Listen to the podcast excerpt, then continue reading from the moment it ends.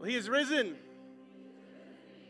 Amen, amen. What a great day it is for us to be here at church to celebrate the resurrection of our Lord and Savior, uh, Jesus Christ. I, have had several conversations with different pastors throughout the week, and uh, it's funny listening to pastors because a lot of times they're like, oh, Easter, it's so busy, it's such a crazy time.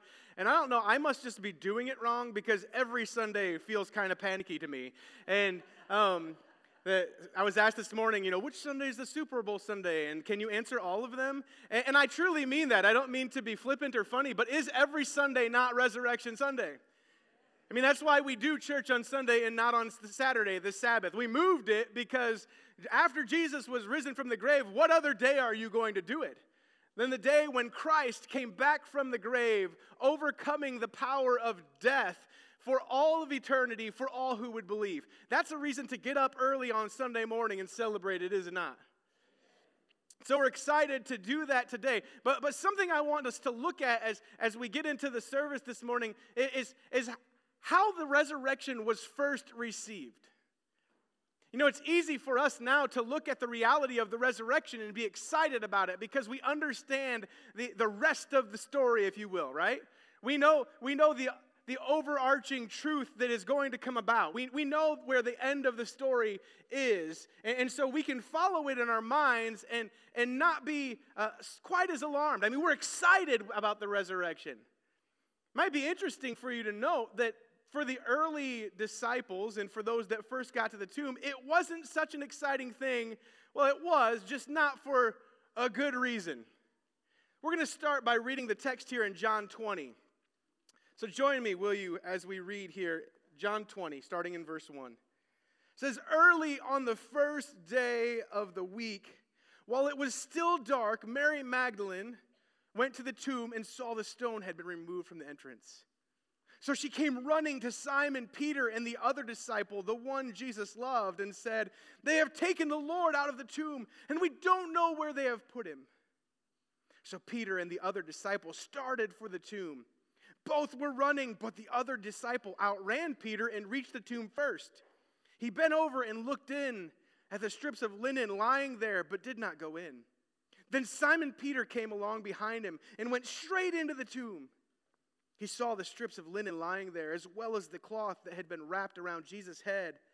The cloth was still lying in its place, separate from the linen. Finally, the other disciple who had reached the tomb first also went inside. He saw and believed. They still did not understand from Scripture that Jesus had to rise from the dead. Then the disciples went back to where they were staying. Now Mary stood outside the tomb crying. And as she wept, she bent over to look into the tomb and saw two angels in white, seated where Jesus' body had been, one at the head and the other at the foot. They asked her, Woman, why are you crying? They have taken my Lord away, she said, and I don't know where they have put him. At this, she turned around and saw Jesus standing there, but she did not realize that it was Jesus. He asked her, Woman, why are you crying? Who is it you are looking for? Thinking he was the gardener, she said, Sir, if you have carried him away, please tell me where you have put him, and I will get him. Jesus said to her, Mary. She turned toward him and cried out in Aramaic, Rabboni, which means teacher. And Jesus said, Do not hold on to me, for I have not yet ascended to the Father.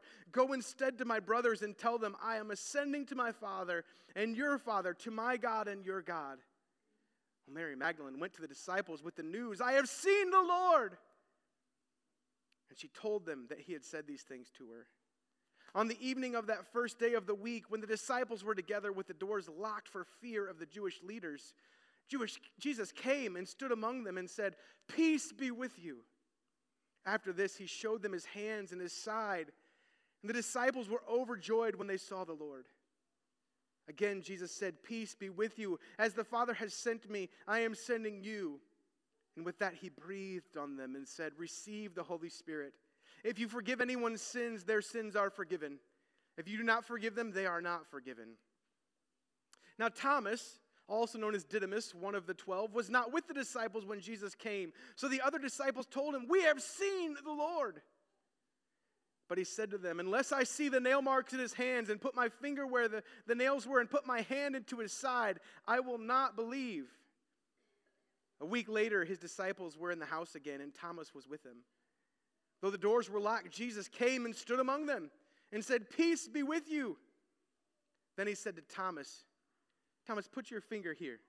See my hands. Reach out your hand and put it into my side. Stop doubting and believe. Thomas said to him, My Lord and my God. Then Jesus told him, Because you have seen me, you have believed. Blessed are those who have not seen and yet have believed. Jesus performed many other signs in the presence of his disciples, which are not recorded in this book. But these are written that you may believe that Jesus is the Messiah, the Son of God, and that by believing you may have life in his name. As we dig into this passage, let's go to the Lord in prayer. Father God, I thank you so much for your goodness and your grace to us. God, I thank you for the truth of your word. I thank you for the glory and the hope of resurrection unto eternal life. Lord, I pray this morning as we look at the truth of your word that you would enlighten our eyes, that we might see you, that we might understand that you are standing here with us, calling to us by name, asking us to believe and to follow you. Lord, speak to us now in Jesus' name. Amen. It's an interesting, it's an interesting turn, isn't it? We don't normally think of, if you read the Gospels, you see in all of them that, that they're kind of freaked out when they get to the tomb and Jesus is gone. And we, we might struggle with that again because of the way that we perceive the story. But I can tell you from firsthand experience that losing a body is not a good thing. When I was in West Virginia early in my career, it wasn't uncommon for long standing members of the church, members that had been there for 50, 60 years, for their families to request that the body be left in the church overnight. Because a church isn't creepy enough in the dark without a dead body in it. And so, on several occasions, they asked if they could leave the urn with the ashes or the, the, the coffin with the body in, in the sanctuary. And for whatever reason, we would acquiesce and allow them to do that. I don't think that's even legal now. It might not have been there, but it happened then. So I remember this gentleman died, a longtime member of the church, and his son was the current chair of the trustee board. And so I watched as, as this chair of the trustee board walked over to where the pastor at the time and the funeral director were standing, and he went over and had a conversation with them. And I was like, I have got to know what's going on over there. So I walked my way over there and I listened, and I got there just in time to hear them say, So it's agreed, we will lock the coffin, we'll shut it and lock the coffin, and then we'll lock the doors, but we'll leave the body here overnight. And my initial thought was, Absolutely not. No way. Like, I struggle enough thinking that there are demons around every corner. I swear to you, you come in here at night, the, the building has life of its own in the church at night. And, and you may think it's the safest space, but it's horrifying sometimes to walk around in here at night. Same thing's true at every church I've ever been at. So now I've got a body to contend with. So we locked the doors. They had center aisles, and so they locked the center doors, glass in the back, just like our sanctuary, and left the body in the front.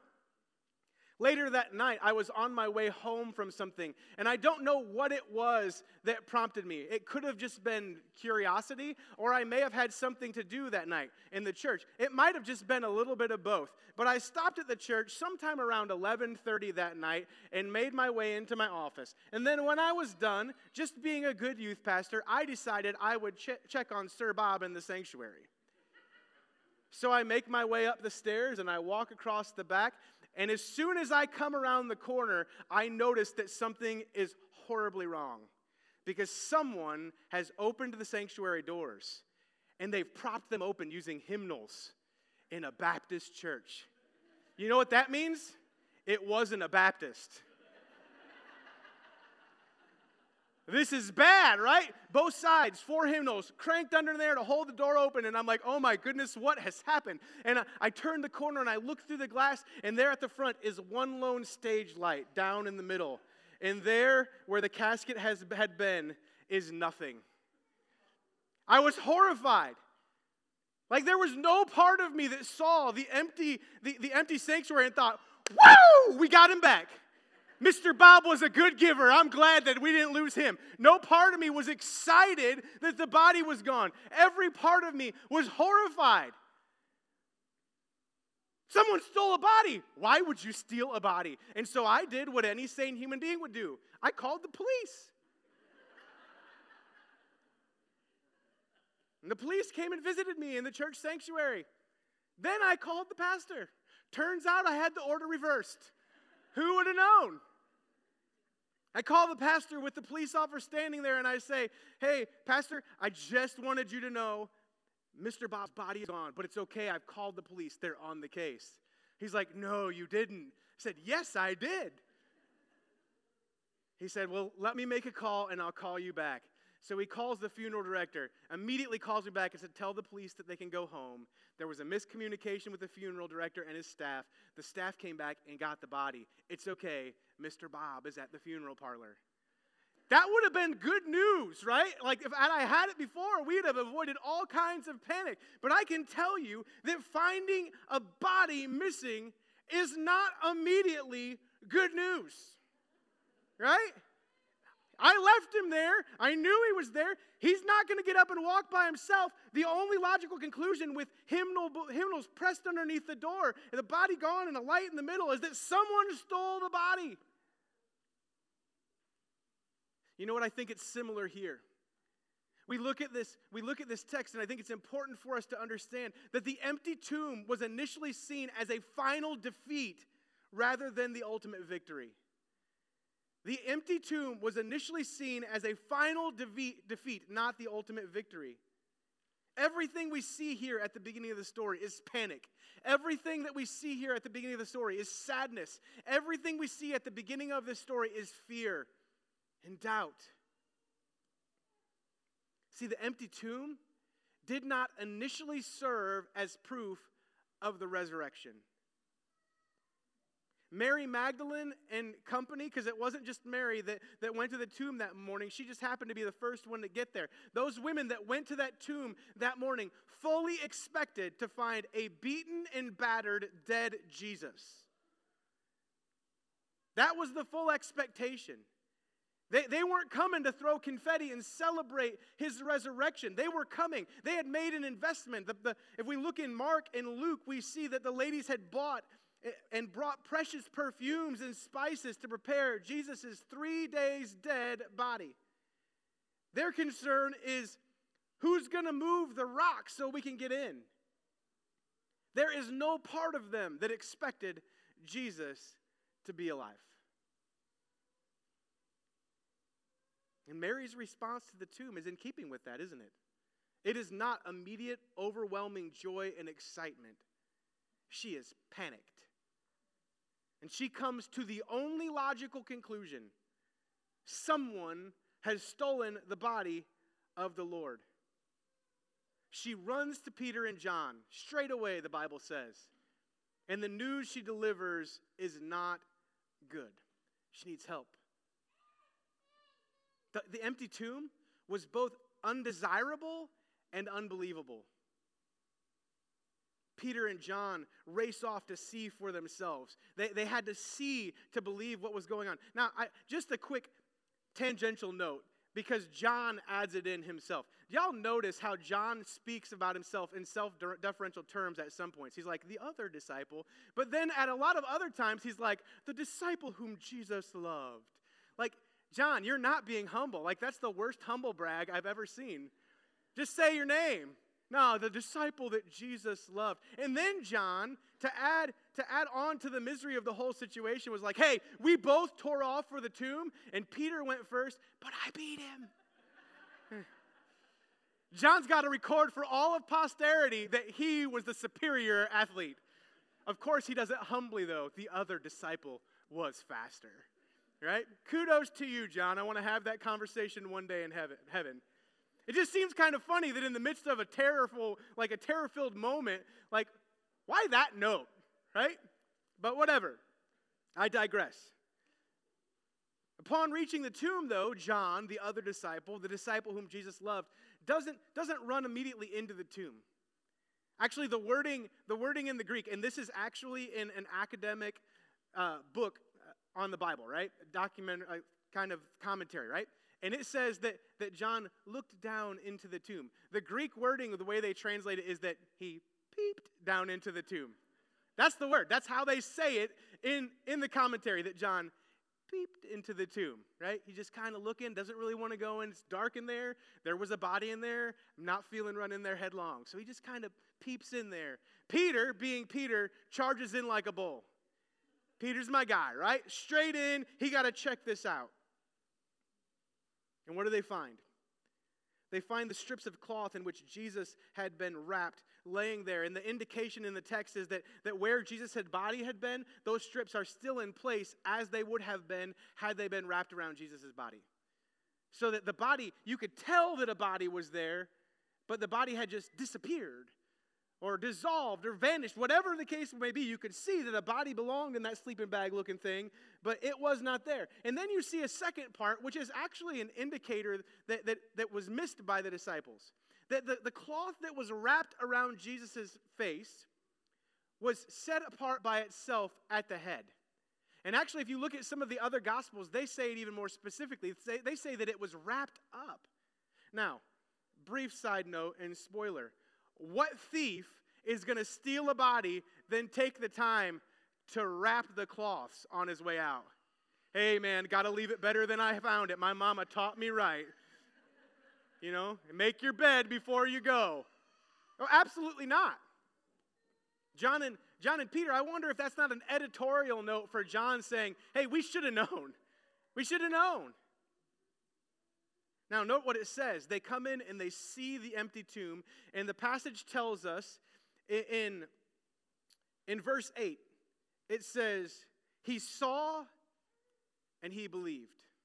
He saw and he believed. This is talking about the Apostle John, that John finally enters the tomb and he looks and he believes. Now, some scholars would lead us to believe, or would like for us to believe, that, that John now is coming to faith that John sees the empty tomb and he sees the signs. And John's like, Yep, Jesus rose from the grave. I, I got to argue that that's, that can't be correct. why do I say that? Because look what it says in verse 9. It says, They still did not understand from Scripture that Jesus had to rise from the dead. You know what they believed at this point in time, here early in the story? They believed that the body had been stolen. What they believe is what, what Mary had claimed at the beginning. I went to the tomb and the body was gone. Sure enough, here I am in the tomb, no body. That's what they believe. You see, everything we see here at the front end of the story indicates that, that they don't understand what's going on. It indicates that they are missing the point. And that's what's crazy about this to me is that they see all of these amazing signs. They've heard Jesus speak for three years, talking regularly about how, quote, the Son of Man must be crucified, buried for three days, but he will raise from the grave. And, and they still don't get it. That's a warning for us, I think. It is possible for us to see all the signs and still come to the wrong conclusions about Jesus. It is possible for us to see all the signs and still come to the wrong conclusions about Jesus. Look at their response, right? They see the empty tomb. Mary stays there weeping in sadness. John and Peter go back to the place where they'd been staying and lock themselves behind the, the closed doors in fear for their lives. Thomas, and, and we Thomas wears the weight of this, but, but we could certainly assume that all of the disciples were dealing with heavy doses of doubt. The signs of the empty tomb led them to believe that all was lost. Death feels incredibly final, doesn't it? Like even now, if you come to a funeral, it feels very final, doesn't it? To be in that room. I'll, I'll tell you, as a pastor, I still haven't gotten used to it. I do dozens of funerals. I've done dozens of funerals in my life in, in variety of situations, and sometimes with, with it being someone that loses their life entirely too young, sometimes it being someone who has lived a long and full life and, and passes away quietly in their sleep. And I'll tell you that at every funeral, even if I don't know the person, there comes a point where the heaviness of the moment sets in And I struggle to keep it together. There, there's a darkness in that moment. No matter how hard I try to preach the gospel and, and, and draw light to the dark situation, there, there's this heaviness, this weight, this finality to death that is hard for us as humans to see through and to see past. In Psalm 44, verses 22 through 23, it says, For your sake we face death all day long. We are considered sheep to be slaughtered. Awake, Lord. Why do you sleep? Rouse yourself. Do not reject us forever. Borrowing from the Psalms again, all of us will at some point in time walk through the valley of the shadow of death. We all have moments where it appears all of the signs around us point to our ultimate defeat. All the signs around us point to difficulty and darkness. All the signs around us make us or bring us to the and the conclusion that, that things are hopeless, all hope is gone. Often, the emptiness in our lives, though, serves as a space where God can enter and prove himself faithful. But, but will we see it? Are we willing to, to enter that space with faith, with hope, that God loves us and that He will move on our behalf? See, that's what I think the, the resurrection is supposed to show us that, that even in the, the face of incredible darkness and unquestionable defeat, that victory can still be found through Jesus Christ if we would but believe. I think that brings us to, to one of the points of the resurrection, something that I think we need to keep in the front of our mind as we go through this Easter season. Faith isn't found by seeing an empty tomb. Faith is found by encountering the risen and living Savior. Faith isn't found by finding an empty tomb. I can take you to dozens of empty tombs. As a matter of fact, my cousin is right now in Egypt going through all of the tombs of the pharaohs. And you know what? When you go into these incredibly ornate, amazing tombs and you walk down into them, you know what you find? They're empty. But those people didn't walk out on their own. There were British scientists that came in and took them out, right? There are archaeologists that removed the body. An empty tomb doesn't prove anything except for the body isn't there. The empty tomb was never meant to be the sign.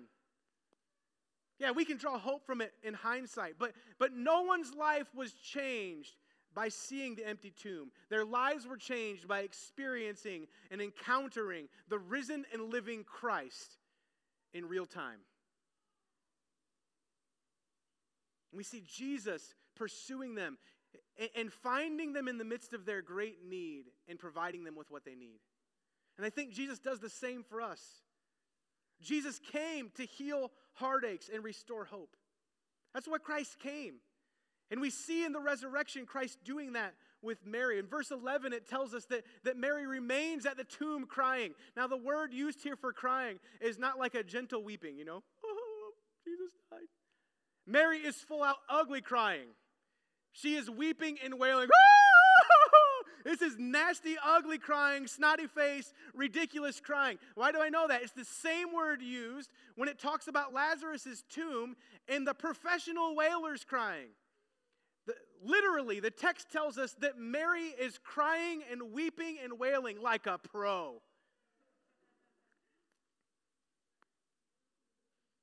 And there, as she looks into the tomb, seeing these angels with her loud lamentation, she finds no comfort in the angels, but in that moment, as she's inconsolable, lost, and overcome in sadness and sorrow at what life had brought her, Jesus came and stood with her. Now, I want you to take note of that. Jesus came and stood with her because we're going to see that in every instance that Christ comes and stands with us calls to us and gives us what we need. He comes and he, he stands with Mary. Mary, though, can't see straight through the sorrow of her tears. It's another humorous note from John. Because Mary, it tells us, turns around and looks and she sees the gardener, who John reveals is in fact Jesus. And Mary says, Hey, do you know where his body is? I wish, I wish with all my heart that Jesus would be like, Yeah, Mary, I'm using it. right here, baby. I mean, is that not kind of funny that Mary is looking Jesus in the face, but she cannot see him through her sorrow? You ever been like that? Have you ever had one of those moments where the sorrow is so heavy, so, so pervasive, so all consuming that you literally cannot see straight because of it? That you're crying so much that you're struggling, your eyes are heavy and weighty. The, the, the, the, heaviness of the moment just obscures your vision. And so you can't literally see the person standing there, let alone find Jesus in the moment. Well, we're in good company. Here, Mary Magdalene literally has Jesus standing before her, and she cannot see him through her sorrow, through her tears, and through her hurt and heartache. Jesus is talking to her and she misses him. Now, notice what Jesus does here. First, actually, let's notice what Jesus doesn't do. Jesus does not demean Mary. Jesus doesn't disparage her. He doesn't, he doesn't dismiss her heartache. He doesn't laugh in her face and say, Mary, I'm standing right here, you fool. What's wrong with you? Empty tomb is a good thing. Funeral's canceled. He doesn't demean her. He compassionately stands with her. He, he lets her share her sorrow. He hears her pain. And even as she overlooks the presence of the living Christ right before her, Jesus stays with her. Jesus calls her by name, seeking to heal what is broken. And, and I would argue the same is true for us. That in our hurt and heartache, that Christ comes to us, and that sometimes it's difficult for us to see Christ in the moment. It's difficult for us to discern his voice. But, brothers and sisters, I assure you that in your hurt and heartache, Christ is there, that he knows. As a matter of fact, it's often said that, that we are never closer to Christ than in the midst of our suffering. Christ knows our sadness. Christ cares and he continues to call us by name. What happens? Mary, Mary finally sees the truth. Jesus calls to her by name, and Mary finally sees the truth standing before her, and she makes the declaration Rabboni says in here in my NIV, it means teacher. It's actually better translated, my master or my Lord.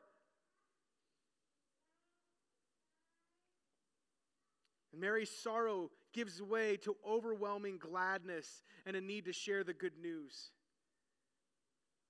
Note that a woman was given the distinct privilege of being the first to preach the gospel to others. Mary runs and preaches the truth of the resurrection to the disciples, saying, I have seen the Lord. She didn't say, I've seen an empty tomb. They already know that. She'd already said that. No, no, no, no, no. What makes the difference for Mary is, I have seen the Lord. She believed, not because of the empty tomb, but because of an experience with the risen and living Jesus. Jesus came to heal heartaches and restore hope. But Jesus also came to overcome our fears. Tells us that same day, later that same day, Mary informed the disciples of her encounter with Jesus. But here are the disciples still hiding behind a locked door in fear terrified for their lives. Two saw the empty tomb. Ten heard Mary's testimony. All struggled to believe. It's often said these days that fear is a liar. I like the phrase, it's a nice sentiment, but it's not always true. Sometimes fear is a good thing. It's good to be afraid of a poisonous snake, right? You want to argue with me about that later? We can have a discussion. But the, the Bible says that I will put separation, enmity, hatred between your seed and her seed. If you love snakes, we need to have another discussion. It's the Bible, it's not me, right? There are certain things, like it's right for me to be afraid of falling off a cliff, right? That, that's that's going to end poorly.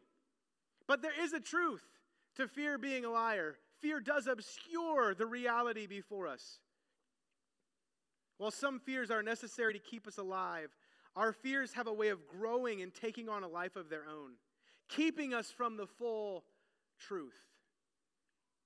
Fear tends to leach its way into the recesses of our heart and to suck away life, leaving behind poison and death. But here we see Christ as they, as they hide in their fears, but, and, and they're speculating. What are they afraid of? We might be next. They, they're going to assume that we stole the body. We got to hide. But here, Christ breaks through the obstacles keeping him at bay in verse 19. The locked doors don't keep him away. Those obstacles that are keeping others out don't keep Christ away. He approaches them, he comes to them, he offers peace to those living in their self imposed prison of fear. And once again, it tells us that Christ came and stood among them. Now, again, let's recognize what Jesus does and doesn't do. First, Jesus doesn't scold them for their cowardice. He, does, he doesn't get on them for their lack of understanding. He'd been teaching them for three years, consistently, every day and every night, and they still don't get it. But Jesus doesn't scold them in this moment. He doesn't leave them to languish in their fear.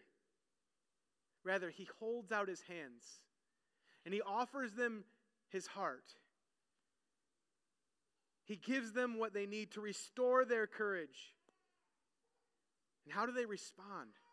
The text tells us that they were overjoyed. We might say that Jesus returns to them the joy of their salvation. And what do they do? They immediately tell Thomas. They believed. Again, not because of an empty tomb, but because of an experience with the risen and living Lord. Jesus came to over, help us overcome our fears. And Jesus came to destroy our doubts. It occurred to me this week as I was reading this text that being a well known disciple of Jesus is not usually a good thing. Right? Think about it throughout the Bible. Judas, really well known disciple of Jesus. Jesus. Judas betrayed Jesus. Peter, incredibly well known disciple of Jesus.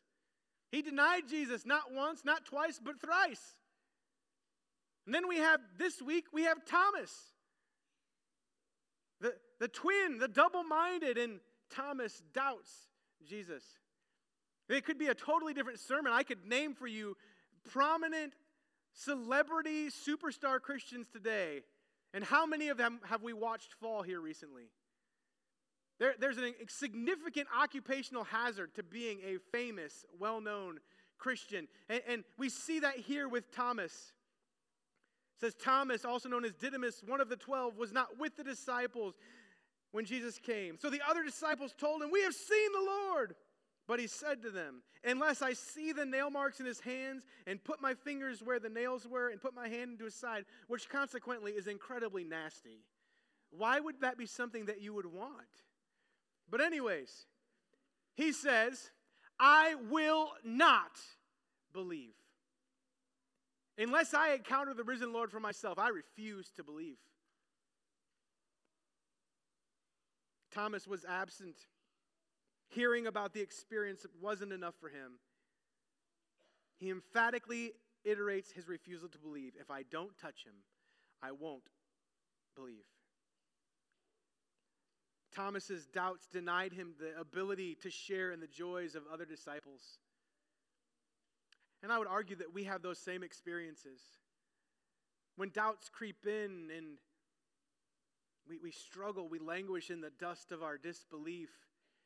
And we hear the truth, but we can't celebrate and receive the joy of it because the doubts are just too heavy. We often think that doubts are the absence of faith. I don't agree with that.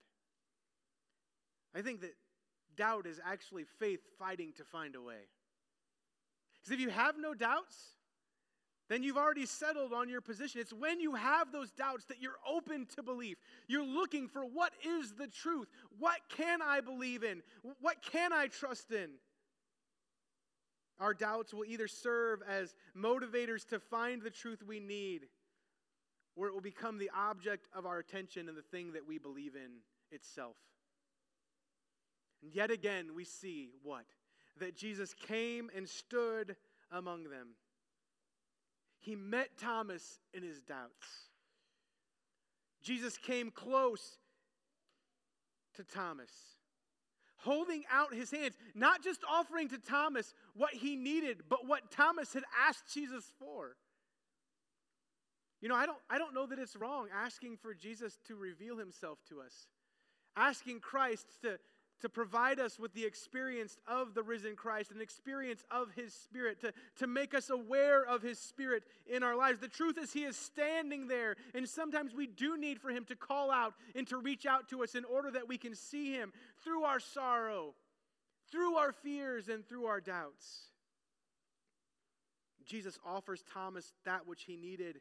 And what does it tell us? He believed, not because of an empty tomb but because of an experience with the risen and living Christ. See, that's the truth of the gospel.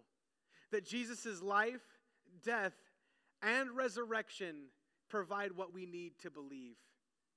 Jesus' life, death, and resurrection made a way for us to believe. It gave us something to believe in. And, brothers and sisters, what we believe in is not an empty tomb, it's not an empty stone slab in Jerusalem. It's a living, living, risen, and present Jesus who is here with us now, standing with us, offering his hands and his side to us, offering us his heart in order that we might find the hope we need, that we might be restored, that we might believe and find life. We may not see or experience Jesus as they did, but we have the same signs that they did. Christ continues to hold out his hands and heart to us, and, and he has a way of meeting us right where we are. And Jesus says in verse 29 Blessed are those who believe but have not seen. In His grace, God has provided us with the recorded testimony of His word as proof of who He is and what He has done and in order to extend to us the promise of eternal life and restored hope to us in the face of difficulties, darkness, and of death. And you notice there's a pattern in each of these instances that Christ comes and stands amongst them in the midst of their sorrow, in the midst of their fear, in the midst of their doubt. He offers to them what they need. They believe and they run and they have to share it with somebody else. Now, you might say, well, they could have lied in the pages of Scripture. I don't know, maybe you've seen the videos, the memes that are online right now. I think they're hilarious because it shows how ludicrous that is. Because here we have men who are hiding, scared for their lives, that suddenly believe that it's true. So much so that they're no longer afraid of death. So much so that they stand beside those, before those authorities that threaten to kill them, willing to take beatings, willing to be sent to crosses. You don't die for something you don't truly believe in. I would say that their deaths are evidence of the res- resurrected and living Lord because they know that their death is not the final answer. The same spirit that lives in Christ lives within us, looking to bring resurrection life about in us both now and in the future. Christ is risen. He is alive and well. His Spirit stands amongst us, joining us in our struggles and allowing us to experience His power and His presence as we have need. Christ willingly passed through the deepest of darknesses to stand with us and call us into the light and to save us from our own death and darkness. We must ask the question that John poses as a statement he says, These are written that you may believe. And so the question this morning is this Do you believe? Do you believe the truth of the gospel that Christ has risen from the dead, that the grave was empty, but more important than an empty grave, that we can experience the risen and living Lord and that He will walk through us through the difficulties and darkness of life?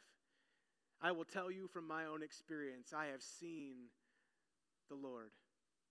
He is risen. He is risen indeed. And may He reveal Himself to you today. May He help you to overcome your struggles. May He help you to pass through your sorrows. May He bring light in your darkness. May He destroy your fears and your doubts. And may we stand with faith and declare with the company of witnesses through the ages that I have seen the risen Lord.